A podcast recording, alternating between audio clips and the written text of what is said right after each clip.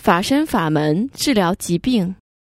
学习法身法门到一般程度的人，但不至于能深修，能够用定力去医疗别人吗？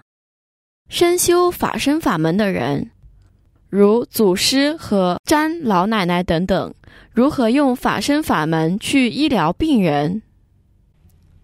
学习法身法门到一定程度的人，但还不属于深修，也能用定力医疗别人到一个程度，即是发愿，然后做慈悲观，希望对方能痊愈。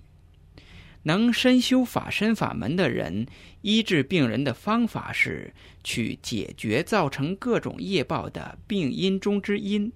或者是善求与恶求回报的各种业力。